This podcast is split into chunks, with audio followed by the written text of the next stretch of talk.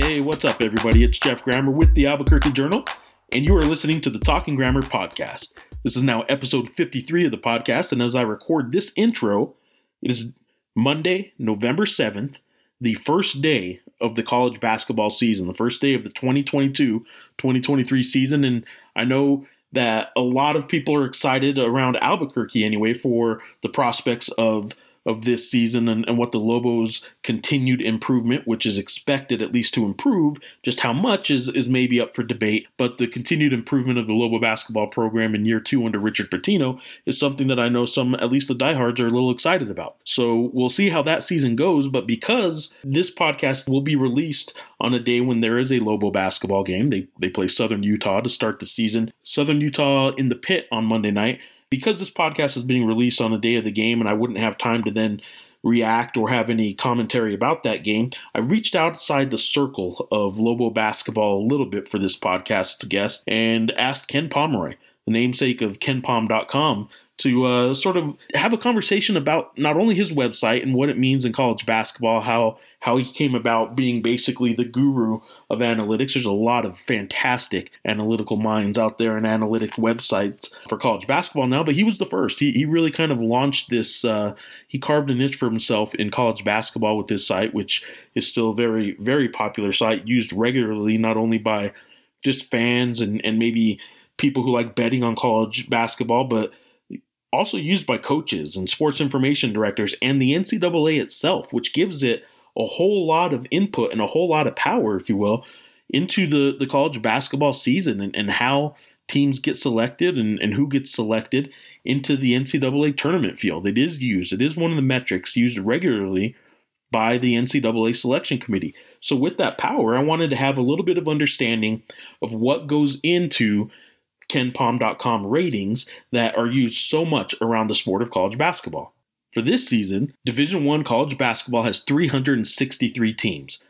There's no human out there that's going to be able to compile all that data in their mind and be able to come up with a 1 through 1 or 1 through 363 team by team ranking system. So obviously you need some computer metrics to try and figure it out. Now, what does he actually put into those metrics? How should a fan look at his KenPom.com ratings right now on opening day when no games have even been played this season. I ask him all that. I ask him what the data points are that he puts into the system and why New Mexico, a team that I picked third in the preseason Mountain West poll. The the whole media at large picked fifth in the in the preseason media poll for the Mountain West Conference. Why a team like New Mexico is ranked eighth among Mountain West teams in his poll, in his rankings. So what goes into that? Well, there is a little bit in the preseason based on returning players, based on transfer players, and what he projects, or what the computer, rather, it's not him, it's the computer projects as their production. But you have to also look at a little bit of recent history. And I think that's what Lobo fans need to understand, and he does a great job of explaining it. I think the recent history part of the preseason polls for, for KenPom.com are why the Lobos right now are ranked 138th coincidentally one spot below the New Mexico State Aggies. So you're looking at an Aggies team that finished last season 80th in KenPom.com, and right now they're ranked 137th. So that's a 57 point drop from the end of last season to the beginning of this season. Well, why is that? Basically, the entire roster turned over at New Mexico State. Now, they do have some good players coming in, of course, but you, you can only put so much data in for new players. And when you lose a whole roster, it really hurts you. They're still up uh, as high as they are at 137, the New Mexico State Aggies are, because their recent history has been great. They've actually been a top 100 team consistently for, for the past five, ten years. If you look at the Lobos, on the other hand, remember this is a team that two years ago finished in KenPom's ratings 294th. Can't pretend that that didn't happen. Last year they they start they went from the end of 294, the end of the Paul Weir era, to finishing last year at 161. So that's a huge jump. One, in fact, it is the, one of the top five jumps in the entire country in the KenPom ratings. And from 161 to now 138 in the preseason poll this year, they're still making gains, if you will, in his ratings. I do think New Mexico is probably going to be a top 100 team, maybe even top 80 type of team in his ratings at the end of this season.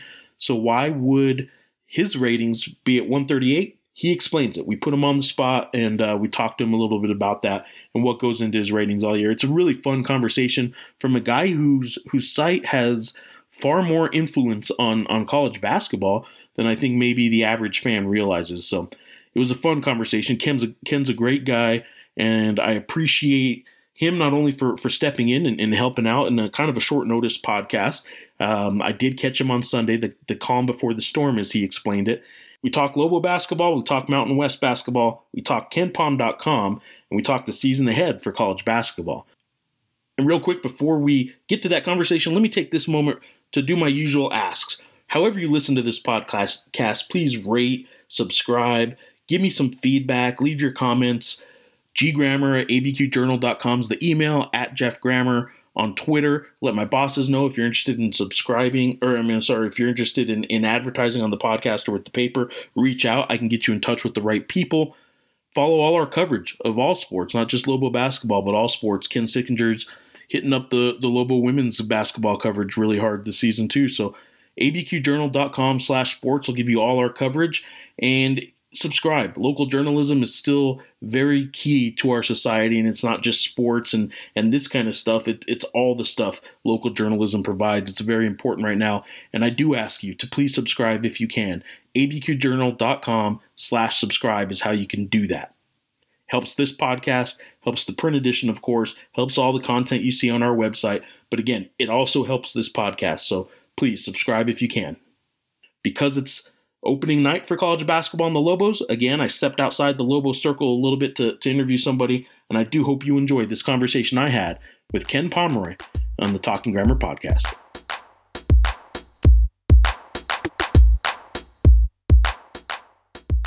All right, Ken. So obviously we as we record this and and first of all thank you so much especially on short notice for uh for doing this but um as we record this it is the day before the college basketball season so before all that madness starts, I'm curious what, what a Sunday is like for you before college basketball season. Are you are you an NFL fan at all? You, you do any of that? A little bit, yeah. I mean, I I, I watched a little bit of football. Um, yeah, it is like the bet. I mean, it is really the calm before the storm for me. You know, uh, uh, there are two days of the season that I can't uh, enjoy as much as I would like. One is opening day, just because there's a lot of like just live kind of like testing of my system basically. And there's always something that's glitchy and i got to fix it. And so right. um so there's that. And then of course uh, selection sunday is also a day that i don't quite enjoy as much as everyone else i again have to like monitor my uh my website and make sure like the uh, massive surge of traffic is uh, being dealt with appropriately. So uh but today is a day of relaxation and i'm just uh chilling as much as possible before uh before stuff happens tomorrow. I, I would i would guess any any tweaks and you do tweaks um, if that's even the, the best term for it. I'm sure sometimes they're a little more major than tweaks but you do tweaks every offseason i would imagine right? There's there's adjustments made every year? Yeah there's just like not necessarily to the ratings themselves but you know to the website in some way. Like the the one example i'll give you is that uh, you know last year um, there was an issue with like my experience measure where a few teams decided they were not going to like update their uh, players eligibility class, right? Due to the COVID extra year. Yeah, we're and still so, like, we're still seeing that with some schools and, and how they actually reflect it. Yeah, so uh, so you know Arizona and Dayton were like two of the more high profile teams where like their experience rating the way I measure it is by what you're listed as on your roster, and so they're they all look like they were way younger than everybody else because they weren't updating their eligibility class. So I came up with a way to circumvent that and and and, and do something a little more fairly, and so I'm implementing that this year. Um, but I kind of have to wait for like data to come in to uh, to make sure it works. I think it'll work. I think it'll work fine from the start, but um, but there's just a little bit of like coding issues that uh, nobody needs to hear about the details of, but uh, that that uh, are a problem right now.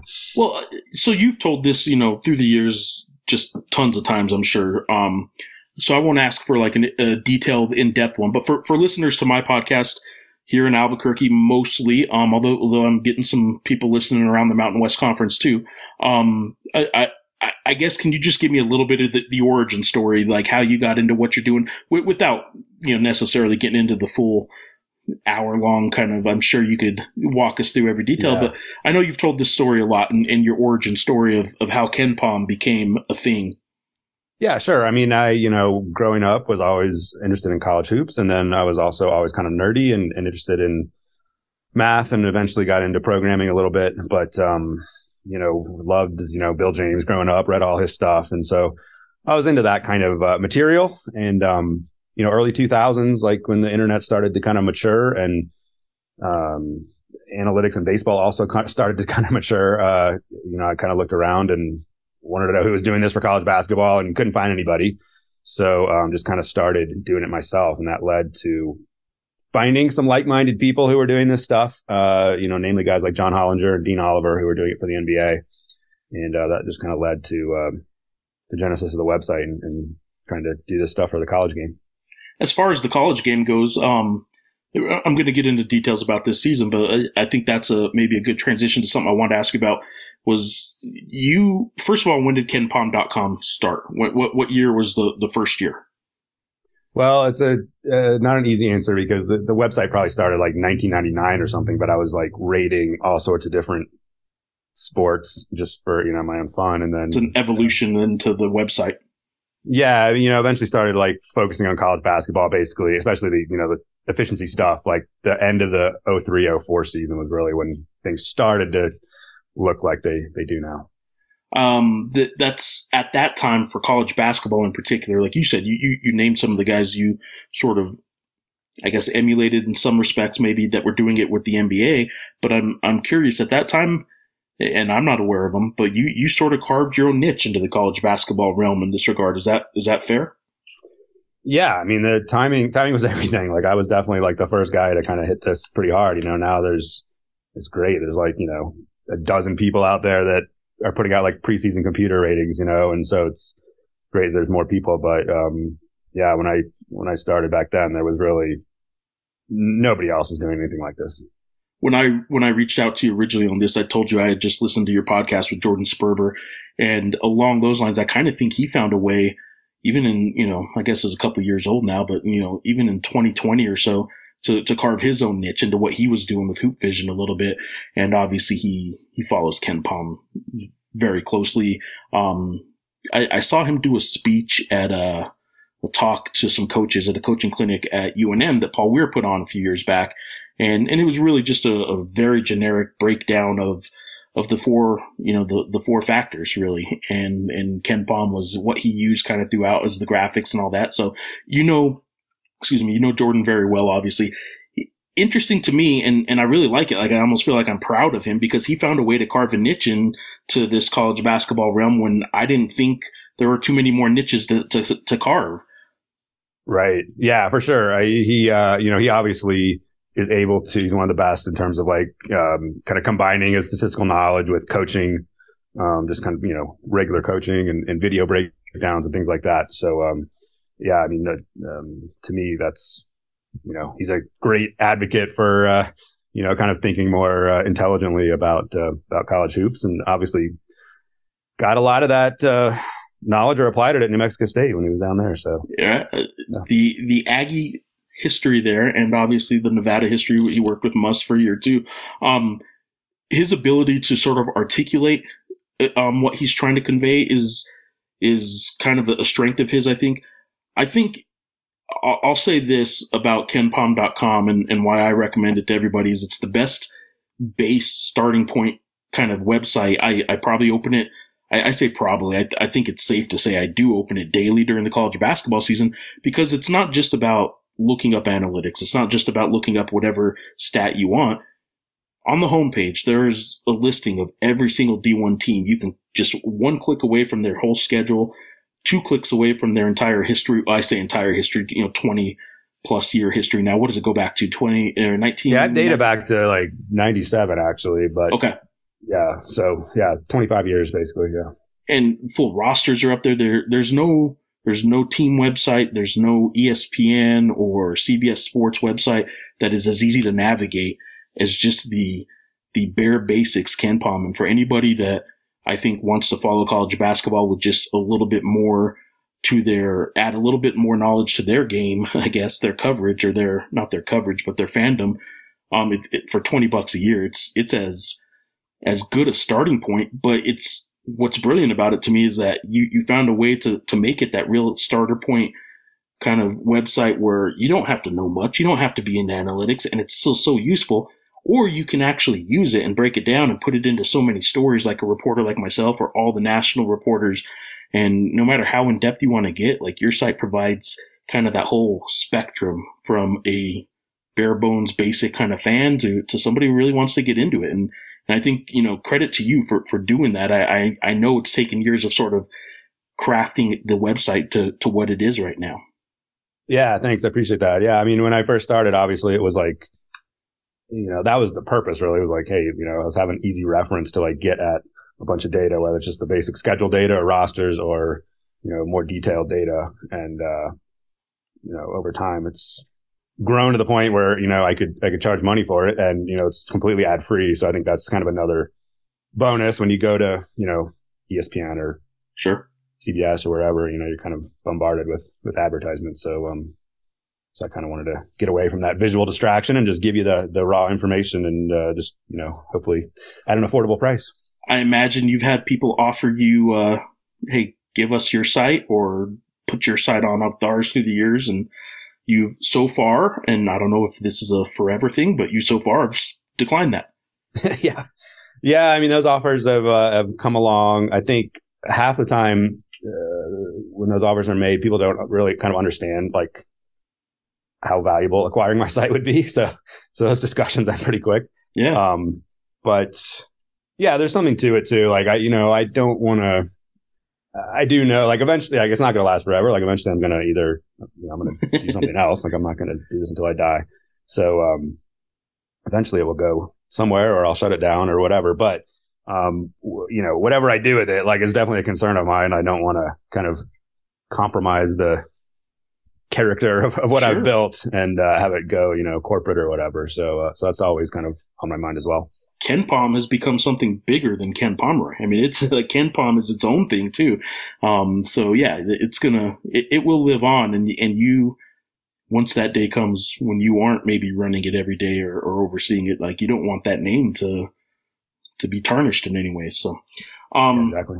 as we go into this season, let, let me ask you this. Um, fans that don't quite understand how, you know, November 7th opening day ratings on your system or on your site rather, um, work. Like what's the, how, how would you explain to people how, how to read your site right now? How, how to take it into account? Like what you've used from the past, how far into the season until you think it's just this season's data or if, if ever, and what's the rundown on, on maybe the, the Cliff Notes version of how a fan should should read your site right now, understanding what the numbers all mean right now. Yeah, uh, that's a good question. I mean, I guess the first thing to say is that by the end of the year, you know, it's the, the preseason ratings are not a factor at all. So, um, so there's nothing like holding a team back from, you know, massively outperforming their their ratings or whatever. If they they perform well enough to do that, you know, the the ratings will reflect that appropriately by the end of the season. Um, but early in the season, you know, it's uh, you know, if we didn't have any preseason ratings, like I wouldn't be able to do predictions or anything, and it'd be kind of a you know, and that's how it used to be in my site, you know, 10, 15 years ago. But, um, the idea is just to kind of put teams in, you know, the right neighborhood at the start of the season. Like we do, you know, I mean, you're a voter in the AP poll, like you do a preseason rating and, and the way I do preseason ratings are probably pretty similar. Like it's looking at, Hey, who, who's returning from the team? Um, was there a coaching change? Who's coming into the team? It's basically like returning production, incoming production, and recent history um, of the program, and uh, and do that for all 363 teams, and and you get a rating, and just like anybody else's rating, there's you know nobody's going to agree with everything that's in that list, but hopefully it like gets you know 95 percent of the teams kind of in the in the right neighborhood to start the season, and then you know as the season goes on, the, the influence of those ratings gradually decreases till they're you know completely gone by kind of early February. I I mean, it was very kind of you to say the AP vote and and your site are, are similar in how they do the the preseason and and because I don't think they are. I think you're you're right on in um, something you recently wrote and, and again something I, I heard on your that podcast recently with Jordan is is the AP preseason poll probably does have and, and as a voter I'm I'm admitting I, I fall victim to this. There is there is some groupthink bias that kind of falls um, that the preseason poll kind of falls victim to. And, and the problem with that, well, first of all, my admission of that is I see a team sometimes that maybe some of the national guys or people I start hearing about in the offseason when they start those, you know, way too early top 25 polls back in March, really, or April rather, once the season ends. um, I see a team and a kind of anything that makes my, you know, kind of perk up a little bit. Like, why, why does everybody like that team so much? If I'm unaware of why one team seems to be an outlier to me, then I start, you know, reading a whole lot about them and I probably fall victim to the more I, I read about them that I didn't know about. I'm like, oh man, I, I get it. I see why they might be good. And I might be totally ignoring a team that, uh, just isn't getting that same kind of hype. Whereas, kenpom.com doesn't have any of that. Like you, you, you're able, your site's able to compile so much data that any human's not going to be able to. So we do come about these preseason rankings very differently, I would say. Yeah, you know the thing about the computer is that it it it doesn't care uh, what other people think. Right, it's the best way.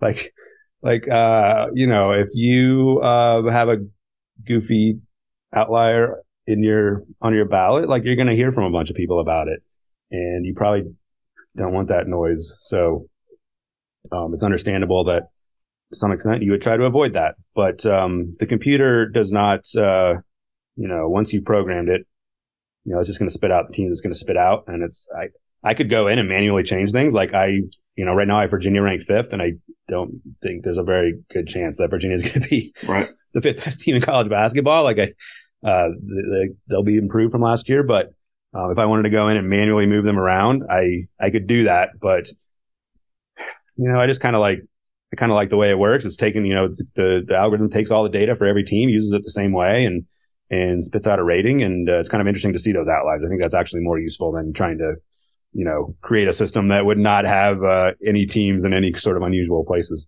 You have to. There's probably got to be some patience through the years where where you've been tempted to maybe tweak something that you or, or adjust a team's rating that you really believed in. Like like you said right now, Virginia rated higher than you personally, Ken Pomeroy might think is, is going to be accurate. Um, when did you sort of get past the the temptation, if there ever really was one, to uh, to make adjustments because you just just your eye the eye test, I suppose, um, that you gave it just looked wrong. Yeah, I think I get over that temptation when I realize there's no there's no like end to that process. Right. So is an obvious one where you, you know, I, I move them to 15 or whatever, like, I, you know, that would look better. But on the one hand, too, like the difference between five and 15 is actually not that great, especially in right. the preseason.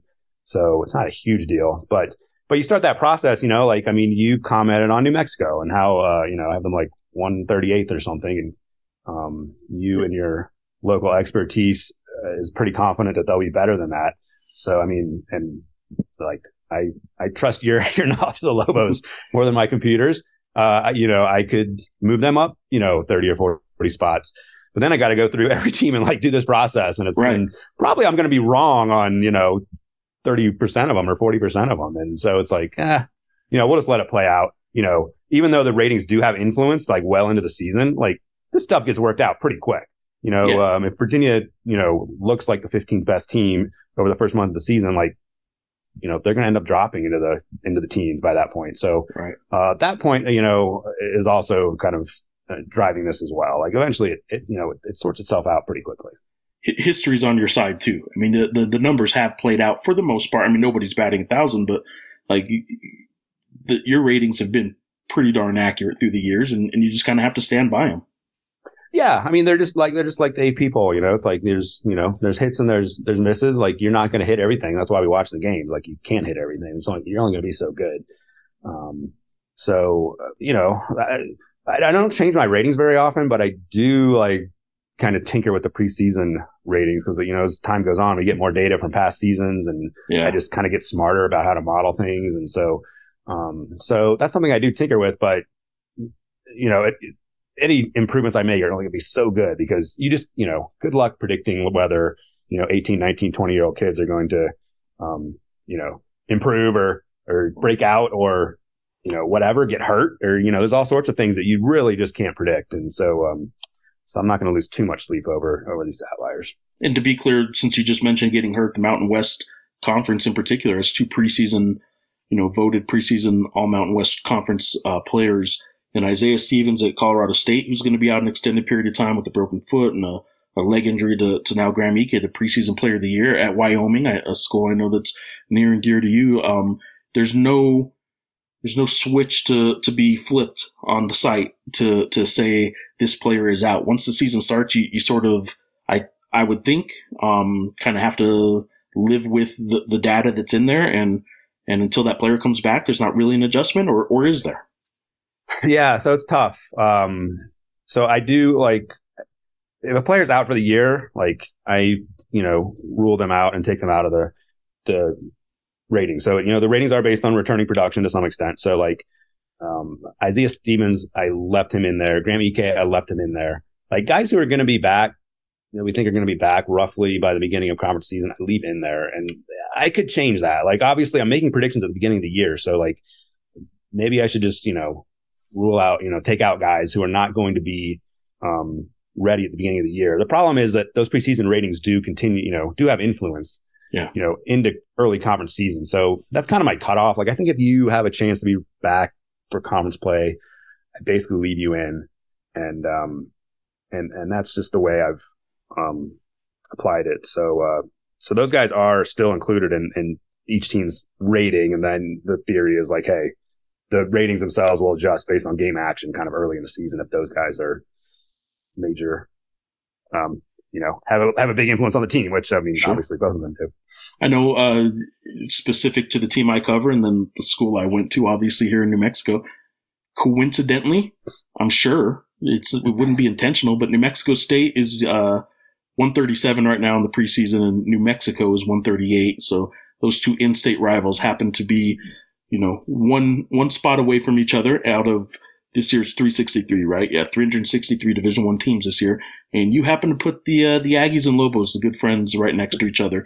I'm sure that's just purely coincidental, right? It is purely coincidental, yes. I know it is. Yeah, kind of like you know, and the, the the bracket comes out, and there's some weird matchup in the bracket, and people are like, "Ah, oh, that's definitely intentional," and like the committee's always like, "No, we don't have time to like you know match these two teams up or whatever." Uh, storylines. You know, I'm in the same boat, right? Like I'm ranking 363 teams. I don't have time to to to pair these teams up like that. And furthermore, I don't know that uh, putting New Mexico and New Mexico State together is next necessarily going to give me a whole lot of like extra publicity or, or clicks. So it, it, I don't know if it'd be worth my while, even if I did do it that way. I, I can't believe Norlander and, and Parrish and you know Goodman and everybody hasn't been on this already, but I'll, I'll make sure they make sure they're aware. Um, as far as the, those two schools go, right right now, as I as I mentioned 137, 138 in the preseason.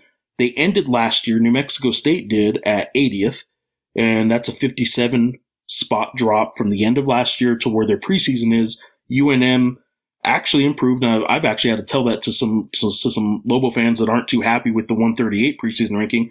Look, they, they made a huge jump. In fact, one of the top five, I think, I think Steve Kirkland, their SID, was saying fourth best jump last year from end of previous year 294 at the end of the 21 season to 161 is where they finished last year. It's 133 spot increase. So they, they made a huge jump in your poll. And even with that, going into this year with all the new data and they jumped another 23 spots to their preseason 138.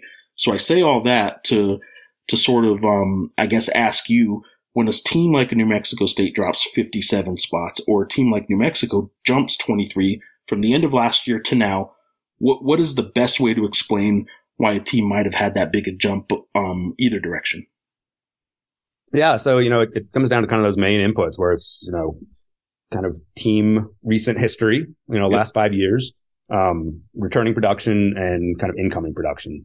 And in the case of you know both of those teams, they're kind of they're kind of opposite maybe in all those categories. Like New Mexico State's recent history is really good, yeah, um, but they have a new coach, so that actually dings them a little bit. And then um, a lot of new players. You know, the roster's turning over, so so they get you know they drop quite a bit. Their recent history actually props them up somewhat. I mean, the computer says, hey, even though they're turning over the roster, like they've been a pretty solid program the last five years, so they're you know they're not going to completely fall off the map. Um, and then with New Mexico, it's the opposite. They return a lot of guys. Um, uh, you know, return their coach. Um, but the recent history is poor, and yeah. so uh, you know if the recent history had, had you know, if, ever, if they had been, you know, in the 100 to 150 range, you know, the last five years, like they'd probably be ranked like 70th or something going into the yeah. season. But because the recent history is poorer, uh, that drags them down a little bit. Their baseline, their starting point is a little bit lower, so they do get a boost from having all those players back. But um, but it does kind of like um, it is tough for them to to get you know into the top 100 just because of their recent history. I, I, would think that that's something that fans, my guess anyway, is that fans have the hardest time understanding because it was only two years ago that the the Lobo program I cover is rated finished the year with six wins. It was the COVID year, and they played the entire season out of state. There's nothing really for a computer to do with that. Like, but the, the data still needs to go in. They finished KenPom at the end of the 2021 season, the COVID season, played entirely out of the state of New Mexico. They finished 294th. And that's just hard to compute for Lobo fans who still are sort of attached to 10 years ago when, when the team was a consistent top 30 to 40 kind of range team for at least a few year, a, few years there. And I, I don't think they understand that you, you, you don't get to just ignore that that season happened. It, it did happen. So you have to do something with it. And, and these numbers have to reflect somewhere and they do in the preseason ranking a little bit, right? Yeah, I mean, I, you know, it is hard to understand. Like, hey, you know, we have a team uh, with a bunch of players who really weren't on that team, and yeah. uh, and the coach, you know, wasn't there, and so it's like, uh, you know, why should that season matter? And you know, obviously, I can understand that. Um, historic, like the inputs to the system aren't just something, you know, that I randomly decided to do. Like I, you know, it looks at past seasons and determines, hey, you know, this is how much two seasons ago should matter, you know, for a team right now. And so it's just kind of like a, you know, an average of like all the past cases. So maybe for New Mexico that shouldn't apply. And I think clearly like it seems like it shouldn't apply. Like that's why, you know, that's why I think most humans feel like they'll do better than the way my preseason ratings have them pegged is because people aren't considering what happened two years ago and, and, they probably shouldn't like you know new mexico historically like you said you know 15 20 25 years has been a better program than they've been the last five years and obviously things have pretty much you know turned over from two years ago so um, yeah. so certainly uh, you know i think betting on the lobos is a, a legitimate uh, bet just based on you know what we're talking about and and and then to sort of hedge that a little bit is they did still only win 13 games last year so this this huge turnaround that i think maybe some some of the the most optimistic Lobo fans um, cling on to is they were still a nine seed last year. They were still only winning 13 games, so they they might be on the rise up, but like the the rise up starts somewhere. it's because they were down. So um, I, I, think people do need to remember that a little bit. I I do want to then sort of rewind to what would have been 10 seasons ago now, which is I, I think the first year I, I met you in a Mountain West tournament, and it was the 2013 Mountain West season when the, it was the high watermark in my mind of the of the league in a lot of ways.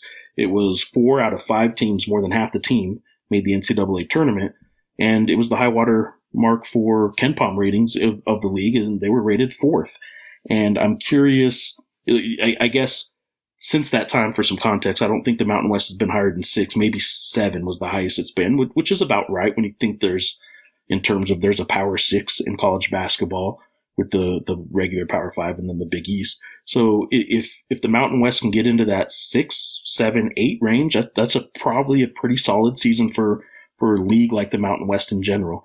So when they were at number four in 2013, I'm I'm curious first of all just your memories of, of that year. Do you remember that Mountain West season? Do you have any memories of that?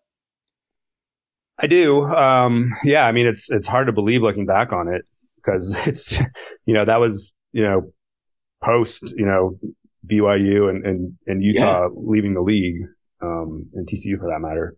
Um, so, uh, you know, it's basically the current construction of the league.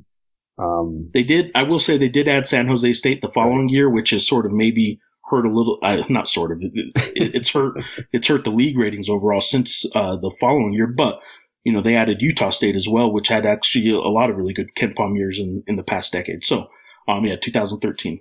Yeah. Yeah. I mean, every year since 2013, you know, they've been eighth, ninth, 10th, or 11th. They were seventh last year, but before that, eighth, ninth, 10th, or 11th. So, yeah, that was just really a, an amazing year. Just a, you know, flash in the pan where, you know, as you said, the conference as a whole ranked fourth. And, you know, part of it was, um, you know, they didn't have, obviously adding San Jose State hurt, but even the bottom of the league was, was really solid. I mean, Air Force was in the top 100, which is, uh, hard to fathom, really. You know, it's just a, just a, you know, obviously great year for them. So, um, yeah, I mean, I, you know, I remember, I think remember being in that tournament and, um, it was a fantastic just, tournament. I mean, yeah. And it's just so like different when you go now. It's, no offense to Mountain West tournament, but yeah. it's a little it's a little depressing. But back then it was like, yeah, I'd rather be here. I'd rather be at the Mountain West than at the Pac-12 tournament, um, just because there were so many good teams, and obviously the fan base is there. You know, between New Mexico and, San Diego State, especially, um, we're just you know so into it, and, and it was a, a great environment. You, you see this in some other leagues too, but when when multiple teams in a league that isn't one of the Power Six um, when multiple teams are, are pretty good and they, they, they're pretty confident in their standing of, of, of being pretty good. Like that whole league and that whole conference tournament vibe at a, at a Mountain West in 2013, or, or you could probably pick some Missouri Valley Conference years maybe, or, or something like that. Like th- those vibes are, are just a little different because sure the Pac-12 is always going to have a good contingent of fans from some of the power schools and out west. I'm talking anyway, but back east, a, a lot more conferences have that.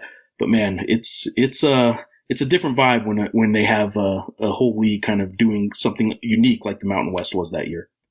Yeah, I mean, I think all the fan bases understand they can't uh, take you know take their year for granted, and uh, coincidentally, I, I, you know I went to some of the Missouri Valley tournaments back when they had you know Wichita State and Creighton yeah. in the league, and I mean it was the same vibe. Like the, the building was sold out, and the fan bases were you know there in force, and uh, it was just a tremendous environment. Northern Iowa as well, obviously had some good teams, so it was just it was you know just very similar. All right, Ken. Well, I, as we sort of head towards wrapping this up here, I, I did want to ask a couple kind of quick fire things that I, I heard you talk about recently. Shot clock. You're in favor of it going to 24. Yeah, I think so. Yep. Uh, uh, I know it's not a popular take, but really, you know, I mean, the rest of the world plays that way, and um, it would just make the college game better. As I as I told Jordan on that podcast, you know, the Conference USA like semifinal game was a 42-36 game with two, you know, teams that were trying to get in the NCAA tournament. And like we just shouldn't have that in college basketball. So yeah, yeah I would, uh, I'm a, I'm a proponent of, of the 24 second clock. I, I don't think it would hurt the, you know, the, the feeling of the, of the college game. Um, the reason the college game, by the way, is distinct from the NBA game. I didn't mention this on Jordan's podcast, but it's, you know, that there's, there's a, a shorter season. The games are shorter there's just yeah. so much more urgency. Um, there's no drafts. There's no tanking. Like everybody's trying to win every game. And that's why, how the college game is different from the NBA. That's why people like it. It's not because the shot clock's different. Like this. So to me, like going to 24, everybody else can do it, you know, at similar ages around the world. Like surely like Americans can do it. And I do think it would make the game better. I, I remember hearing Jordan kind of make the comment, you want to make the college game different in, in some ways if you can and whatever. But like, there's one other thing that I don't think actually affects the game as much that falls under the everyone else is doing it. Why is men's college basketball the only one not doing it? And that's the quarter system. I, I still don't get what the halves are. And and again, I don't think that actually affects the game very much, but it's it's just a weird thing to hold on to. And, and, and, and I don't think anybody could explain why they're holding on to it, but it should be four quarters like international, high school, even women's college basketball is all the quarter system now. Yeah. You know, I, I learned something from, uh, from John Gasaway, who was uh, a works at ESPN, writes at ESPN, yeah. and wrote a book a couple years ago. And in his research, he found that the reason college basketball went to halves was because they didn't pre-shot clock. They didn't want teams like stalling at the end of the quarter, you know, every time. So there were three times basically to stall, or four times basically to stall towards the end of the quarter. So they got rid of the quarter break, so teams wouldn't try to stall towards the end of the quarter. They could only stall towards the end of the half. And obviously now we have a shot clock and we've had it for years. Uh, the reason uh, that they went to halves is no longer valid. So yeah, let's just go back to quarters, get rid of the you know, single bonus, just have five fouls, you know, for the bonus in each quarter. You'd actually reduce the number of free throws as well. I mean, mm-hmm. there's nothing but benefits to doing that. So, uh, yeah, I'm on board with that as well. So it does affect the game maybe more than I was even selling. I was saying I didn't think it affected gameplay all that much, but, but you're right. And I, and you see that in the women's game a little bit where, where the fouls, you get to, yeah, it, there's obviously some, some effect. Um, the other thing I wanted to ask real quick about, uh, NCAA tournament expansion. Uh, and again, an unpopular take, maybe, but you're you're okay with it. It doesn't. My least popular much. take. Yeah, that's probably the best way to describe it. I'm okay with it. Uh, um, it's not like you're. I like. Fight. Yeah, you're not fighting for it. I mean, yeah, like, yeah. I like 68. I like 64. Whatever. Like, obviously, that works really well, and I, you know, I, uh, I love the tournament, and I'd be okay if it stayed that way. Um, but there are benefits to expanding it, especially if they did it right. Um, and you know, as I mentioned, kind of rewarding teams who've had really good seasons, rewarding those top 25 teams with a buy uh, maybe rewarding conferences with a bid for their regular season champion if they've won a game in the tournament previously.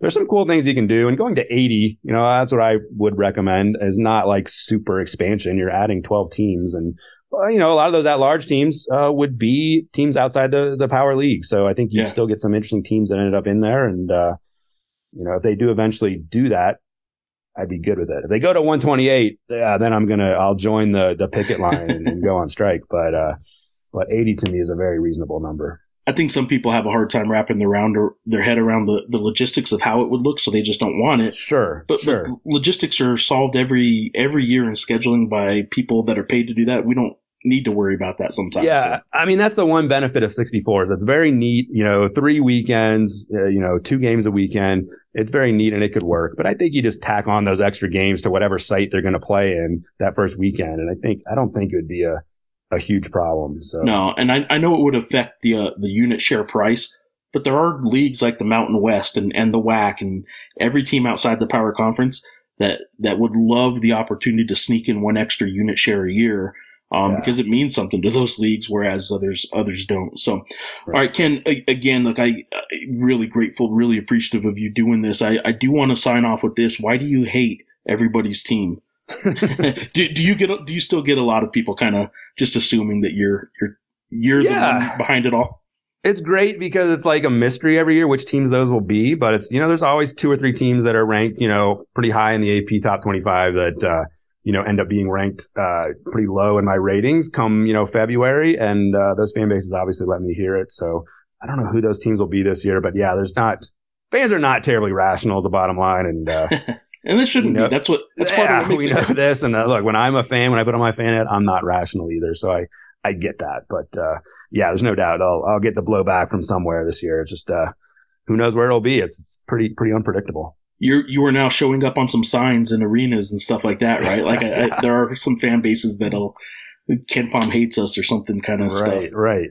KenPom is a fraud, I believe was the sign last year. That that was last year, right? Ken Providence Palm. games, yes. That's right. Providence honored. was sort of the uh, the sweet spot team of of everybody really liked them, but they kept winning games. Yeah. Um, so like I get why they were that way, but anyway, um, that's a conversation from a year ago and could probably be had again this year with somebody. So Ken, I appreciate it. Um, I'll I will sign off with this. What's what's this college? Any any prediction for this college season, or is there any one stat maybe that your site reflects that you think sort of reflects success more than than any other?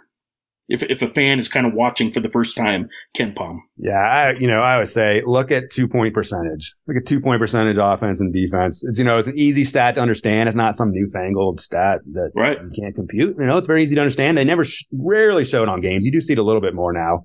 Um, but that's something you can kind of easily pick off on my site. And, uh, you know, the, the one kind of interesting factoid from last year, North Carolina was 151st in, in two point percentage offense, which, Hmm. uh, is extremely low for a very good team, and certainly extremely low for a team that ends up being number one in the preseason AP poll the following season. So um, it's tough to win when your when your two point percentage offensively is low. So uh, so they're gonna have to improve that this year. So that's kind of something to watch. They were not my preseason number one because I actually pay attention to KenPom. So that's maybe not why, but they were not my preseason. I, I went with the I, I had Gonzaga number one. So Yeah, And- fair, uh, totally fair pick. Totally fair pick.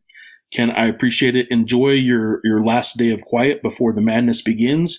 And uh, I'm sure I will reach out to you throughout the season for random questions here or there. And you've always been great about helping out with that. But Ken, I really appreciate you doing this. All right, thanks for having me on, Geoff.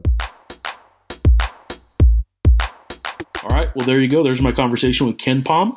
Ken Pomeroy, the founder and creator of KenPom.com, one of the more influential sites in, in college basketball, admittedly so by the NCAA and the NCAA selection committee that uses it so so frequently, and uh, college basketball coaches reference it all the time. And there's a reason for it. It's because history shows that it is statistically pretty darn accurate, and it is statistically quite helpful to get a good and, and really a better understanding of the game that so many of us, especially in these parts, love. So it is November 7th as I record this and as I post today's podcast. So that means college basketball season is here. It has begun. Enjoy it. This is what we wait for all season, all off season. Is what we've been waiting for. So here's to a fun and enjoyable college basketball season ahead. As for these podcasts, please rate them, subscribe them, however you're listening to them. Enjoy our coverage on abqjournal.com slash sports and give me some feedback at Geoff Grammer on Twitter or You can email me, ggrammer at abqjournal.com anytime you want. Let my bosses know what you think. If you're interested in advertising, reach out to us and I will get you in contact with the right people. So appreciate you for listening. Doesn't happen without you. So glad you're here. I'll be back next week with another podcast. Until then, thanks for listening.